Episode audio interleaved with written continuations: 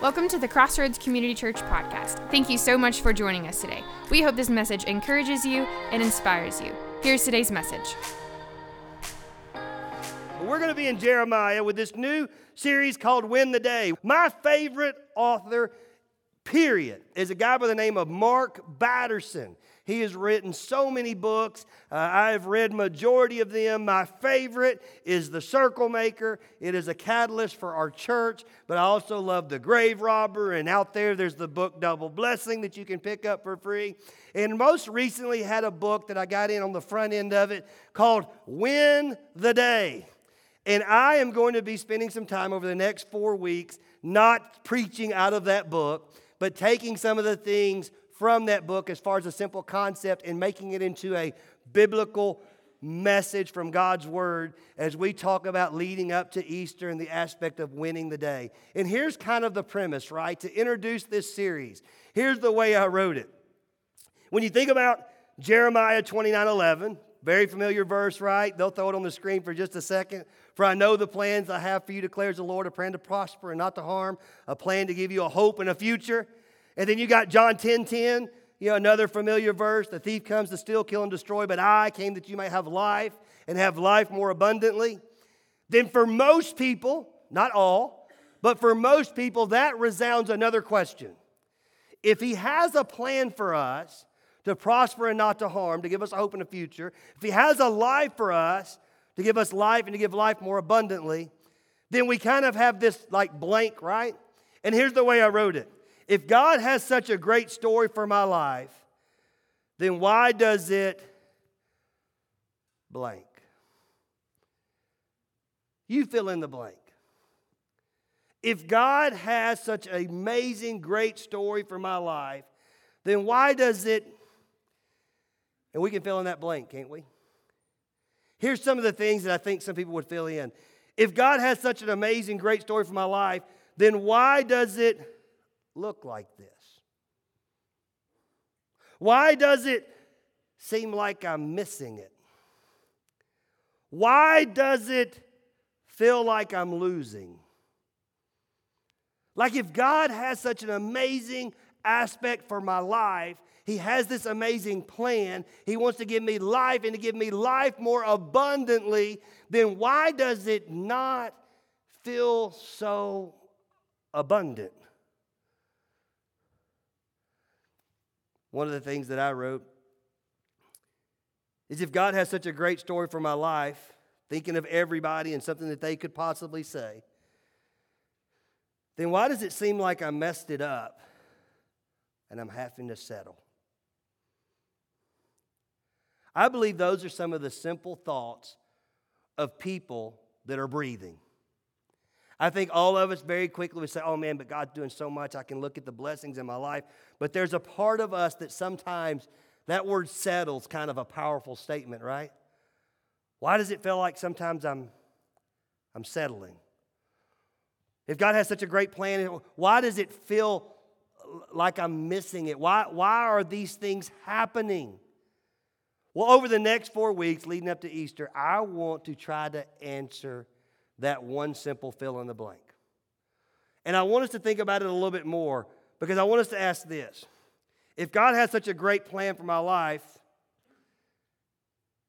how about I wish He would show me? I don't know about you, but I think that's where a lot of people are. I think most people, in fact, we do growth track every Sunday at 9 a.m and we talk about some of this, I think most people would say that, you know what, God, if you have such an amazing plan, if you have such an amazing story, if you're going to write this amazing story in my heart and have something so great for me, Lord, that is so awesome. I just wish you would show me. I wonder how many people, in your mind, I'm not going to ask you to raise your hand, I'm not going to ask you to stand up. I wonder how many people would be honest and say, you know what, that's where I'm, that's where I'm sitting. I am sitting at a place where I say, you know what? I wish he would show me. If that's you in your mind, if you're saying, Mickey, I, I, I really do, I want to know what it is. I want to know what his plan is. This plan to prosper and not to harm, to give me a hope in the future. I want to know what life is and life more abundantly. I want to know what these things are. Then I want to ask you to make a commitment with me for the next four weeks. We're going to run all the way up to Easter. We're actually going to go through Easter. The Sunday after Easter, which is going to be April the 10th, or actually April the 11th. We're going to have Baptism Sunday. It's going to be a great time. Some of you guys have been waiting. But for those weeks, I want you to make a commitment. I want you to make a commitment that if, if God will show you, if God will speak to you, then you'll make a commitment to listen and respond.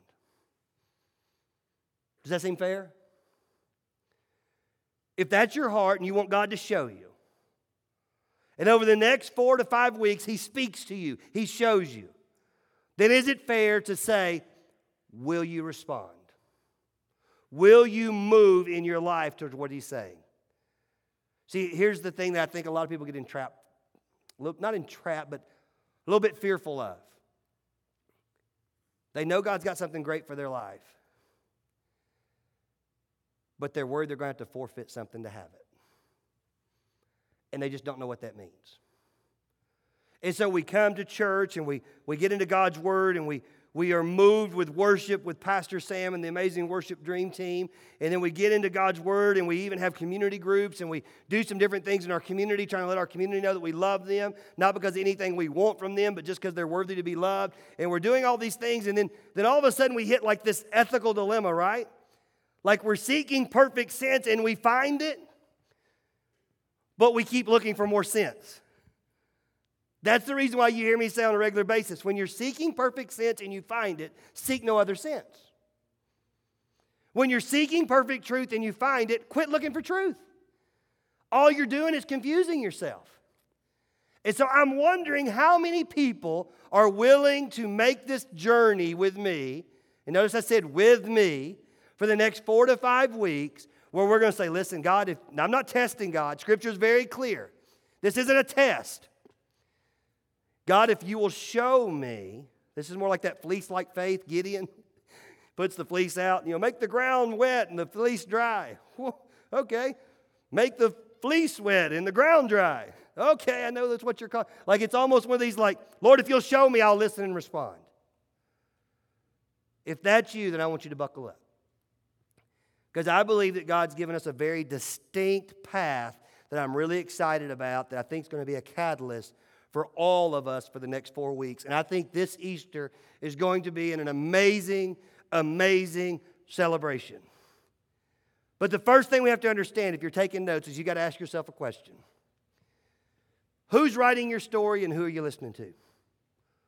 If we are going to talk about what it is that God's calling us to do, to having life and life more abundantly, and to have this aspect of, of what it is He is declaring over us, a plan to prosper and not to harm, then we've got to ask this question Who are we listening to and who's writing our story? Well, you're going to find very quickly, I think that some of the things that you're struggling with is actually what God's people struggle with for the whole time. So if you have your Bibles, let's dive into God's Word, Jeremiah chapter 31, starting in verse 31. Listen to these amazing words. Behold, the days are coming, declares the Lord when I will make a new covenant. Now, if you are new here, this may seem a little bit odd. You just got to trust me on this. It, this is paper and ink, but it is God's word. I believe in writing and highlighting. And so I want you to underline that word if you have a paper copy, a new covenant. If you're on a tablet or on your phone, highlight those in your app that you're in, a new covenant with the house of Israel and the house of Judah. Not like the covenant that I made with their fathers on the day when I took them out of the hand to bring them out of the land of Egypt. My covenant that they broke. There I was their husband, declared the Lord.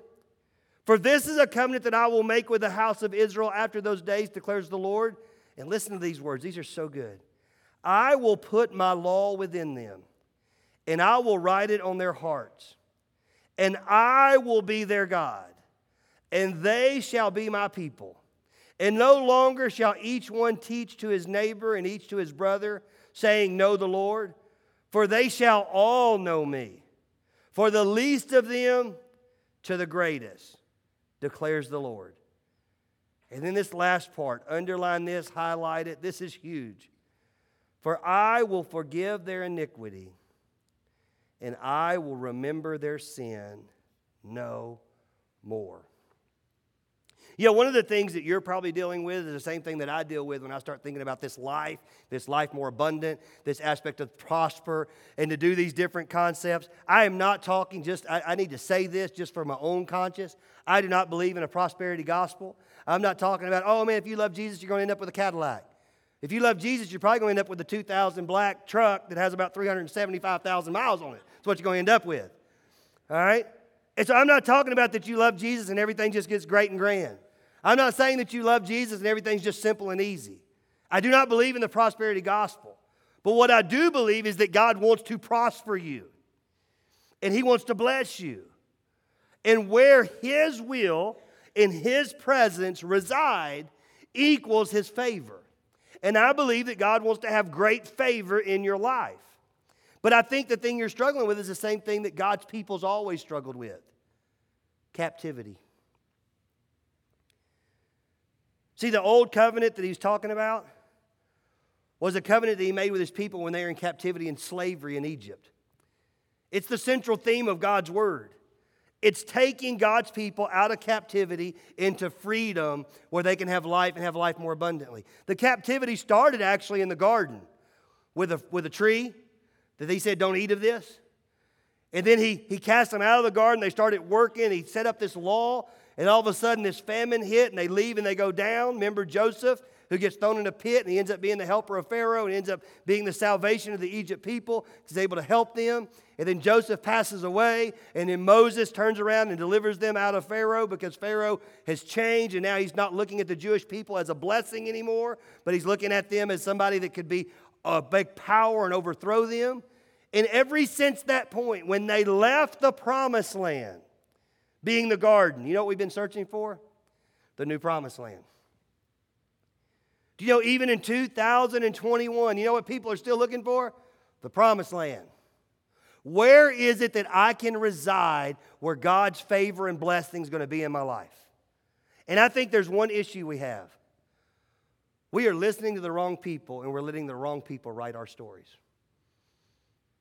We let everybody, I don't, wanna, I don't have time to go into this, nor should I, because my staff will absolutely go off on me tomorrow in staff meeting with everything that's on news and social media and cancel culture and all this. I'm not going to go there, but I'm telling you, there's a lot of people trying to rewrite your story and tell you what truth is. You need to be careful to know where truth really lies.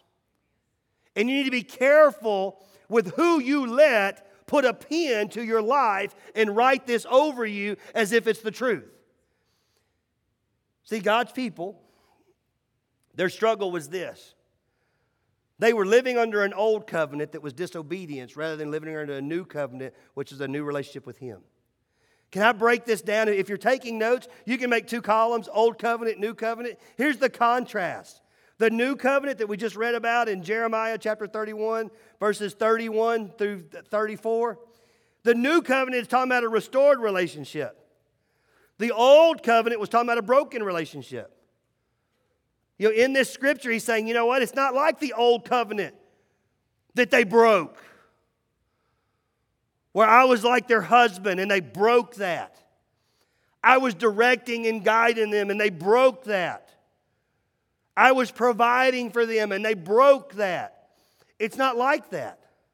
The other thing that he compares it with, he says, and it's not like them running around and, and being disobedient. Not only did they break that, but they were disobedient people. He says, I've got a new covenant that you can be a part of that's not based on your disobedience equaling captivity, it's based on your obedience equaling freedom. I'll give you a little hint. I don't want to get too far into it because we got several weeks. But if you're living in a lifestyle where you're constantly feeling regret and struggles and feeling less than, I would say that your premise is based on disobedience, not obedience. I'm not talking about an obedience as far as I do the right thing, I love Jesus, I work my way to Him. That's not what I'm talking about. I'm talking about an obedience, which means I will submit to Jesus Christ as my Lord and Savior. Rather than doing it on my own, I will submit to the author and perfecter of my faith. You know, the other thing I wrote down in comparing these, one of them, they're running around and they're, they're teaching each other. The old covenant, they're, they're having to teach each other so that they will know the Lord. And in this new covenant, he says, you know what, you don't have to do that anymore because everybody can know him personally. And he says, I will be their God, and they will be my people.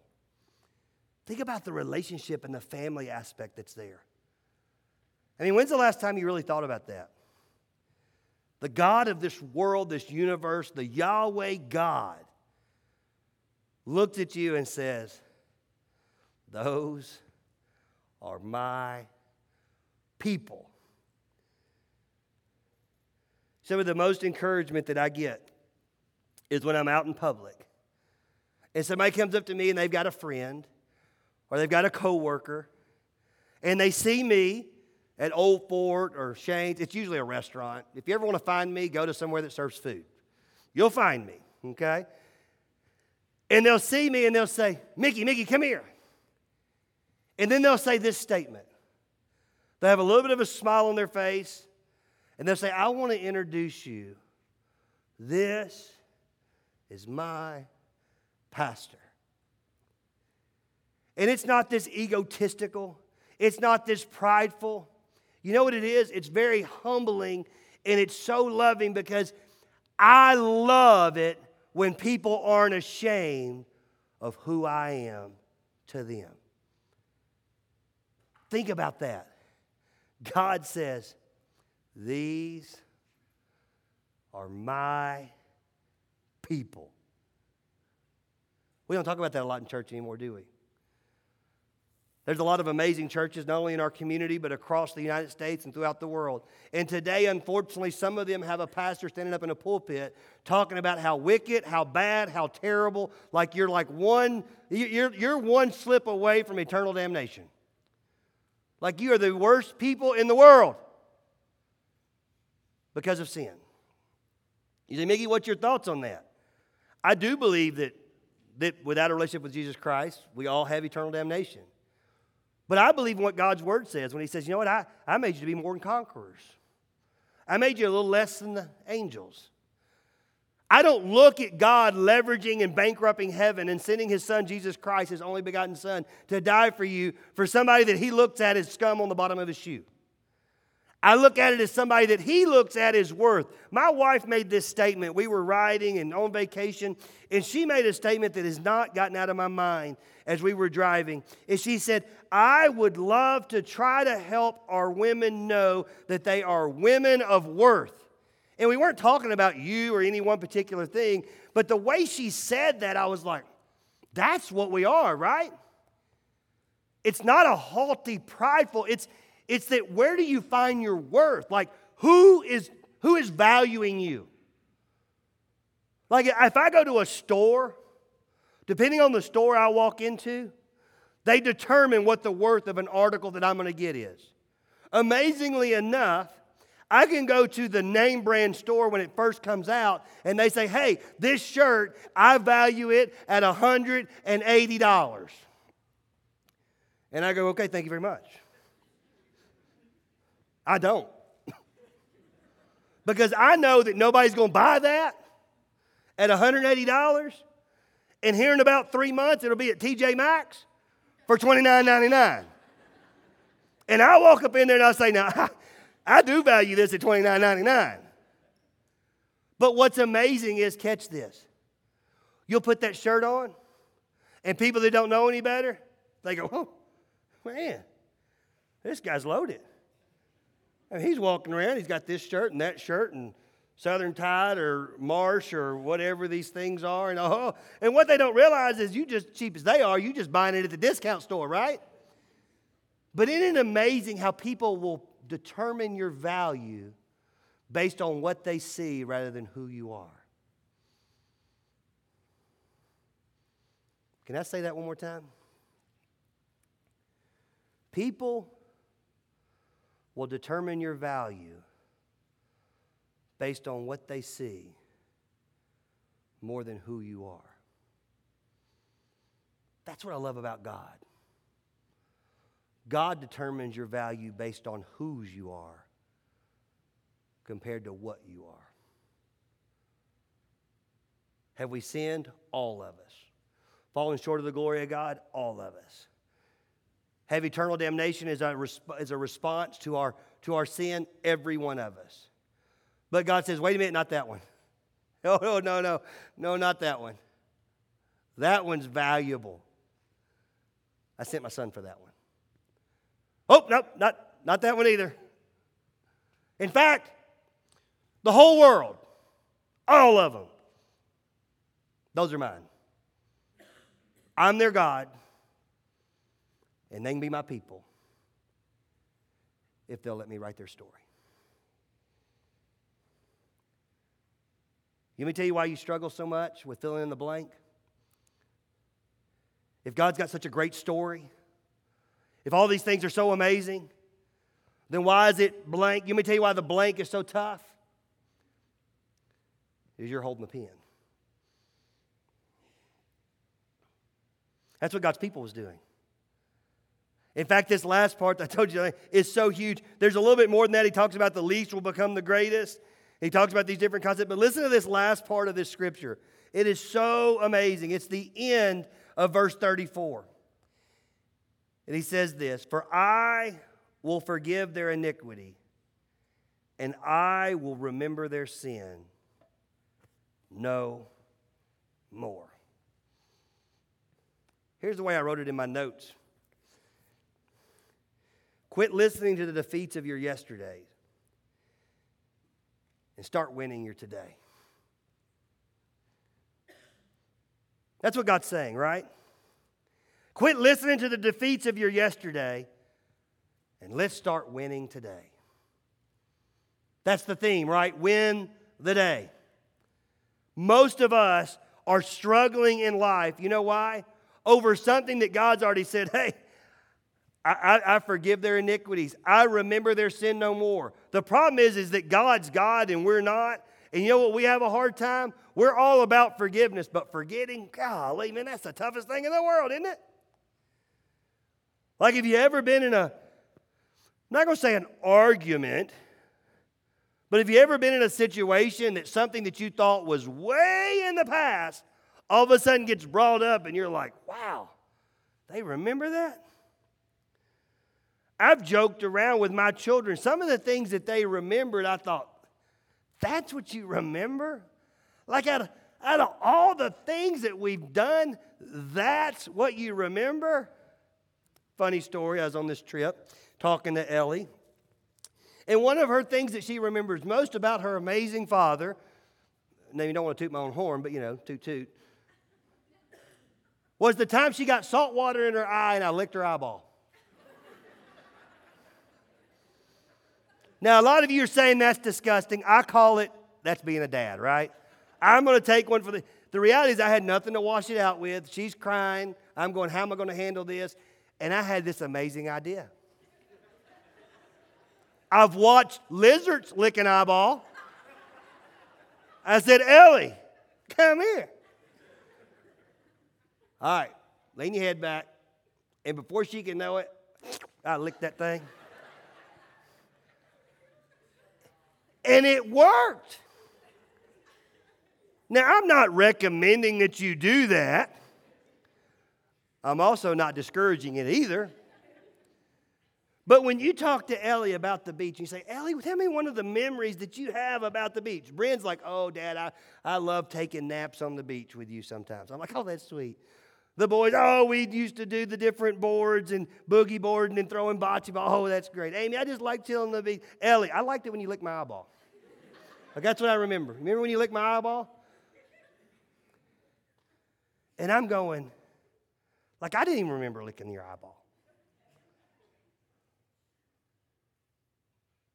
But it's the traumatic things that stick with us the most, isn't it?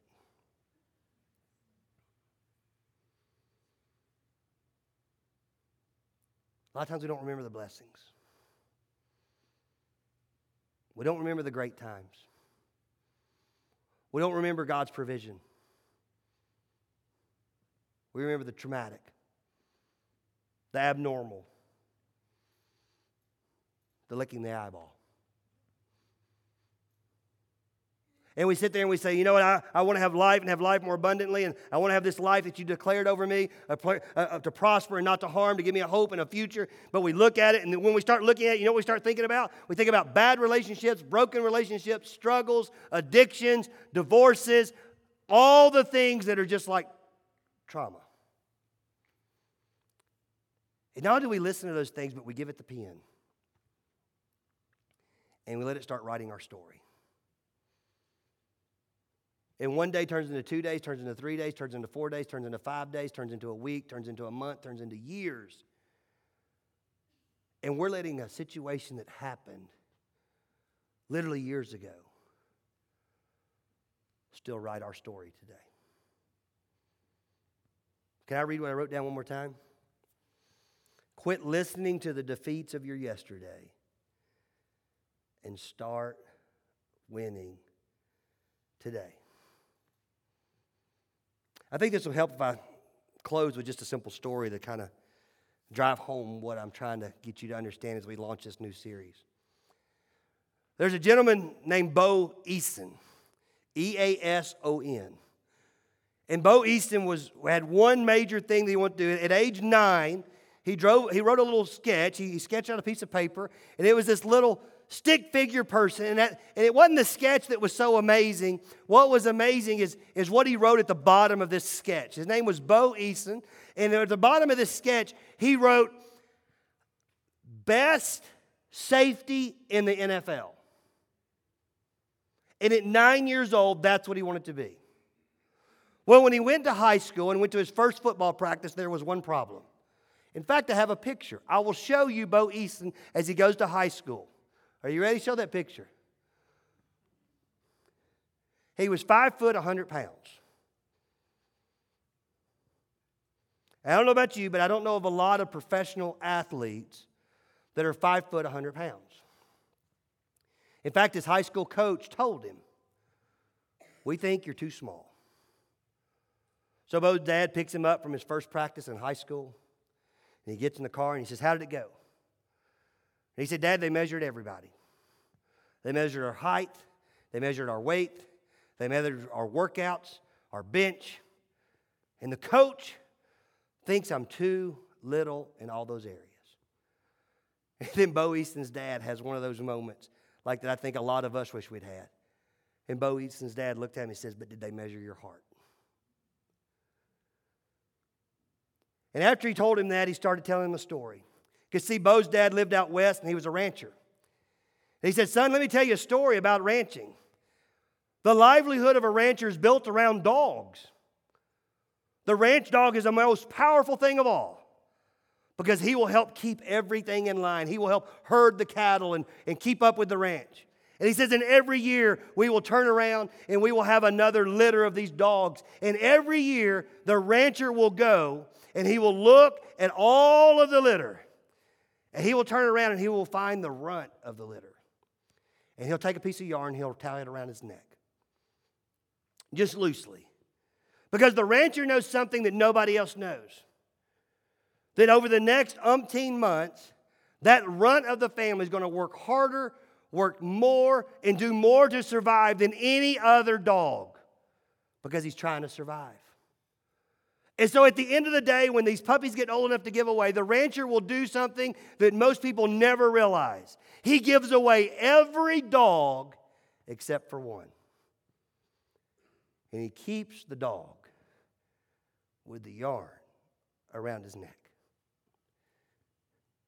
Well, Bo took that story and he made it his story.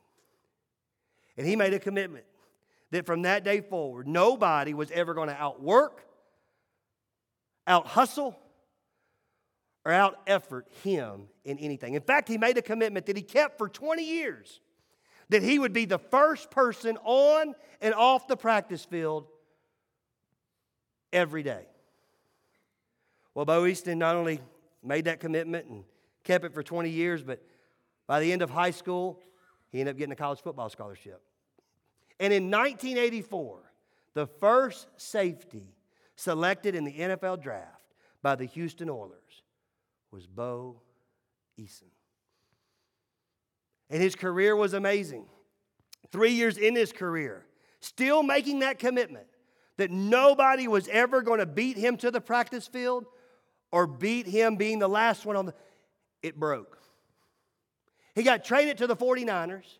He showed up for practice an hour and a half early to walk out on the practice field and realized that Jerry Rice was already there working out. Just so happened to be probably one of the greatest NFL players ever, easily the best receiver ever. Well, Bo Eason's football career ended with a knee injury. You say, oh man, that is oh, it's such a good story. Why you tell me that? Well, he wrote a Broadway play. You know the title of it? The Runt of the Litter. In fact, Bo Eason still travels around sharing his story and inspiring with one simple concept Who are you going to listen to? And who's going to write your story? See, a lot of people in this world are going to look at you and they're going to say, Oh, no, you ain't big enough. But they're not measuring your heart. In fact, God says in His scripture that He measures the heart of man. And so I had this idea. Crazy idea. But I'm wondering how many people will join me on the journey for four to five weeks. And so I thought, you know what? I got some yarn. And for me, I tied it around my wrist. And every time I look at this thing and every time I touch it, or look, I'm going to pray. Not just for Easter, I'm going to pray for all of us, saying, you know what? How about we go be who God's called us to be? Rather than thinking about all the things that people are telling me that I can't do, all the things that I'm not big enough to do, all the things, well, you know, because of your past, Mickey, you can't do blank. How about I go and say, you know what? You can't measure my heart. And I'm going to pursue God with reckless abandonment. You know, we do 21 days of prayer twice a year. And we're not entering 21 days of prayer right before Easter. But we are going to have an amazing time for the next several weeks. That I want this to be one of these things that, that for those of you that want to, not all of you are going to do that, and that's fine. But for anybody that wants to, as you leave today, you're going to see a table in the lobby as you leave, and you can simply pick up. We've got blue and we've got gold. And you'll just pick one up, tie it, and clip it, just put it on. And I want you to ask yourself a question on a regular basis. Every time you see this piece of yarn, who am I going to listen to? And who's going to write my story? What would it look like if I give the pen to the author and protector of my faith? Maybe when the pen's in his hand,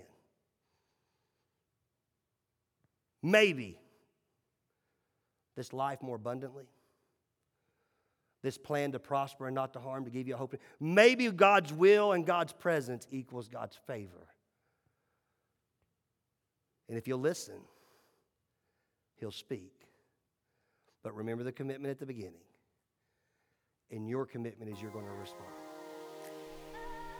If you were encouraged by today's podcast and would like to hear more messages, visit us at crossroadscommunitychurch.com.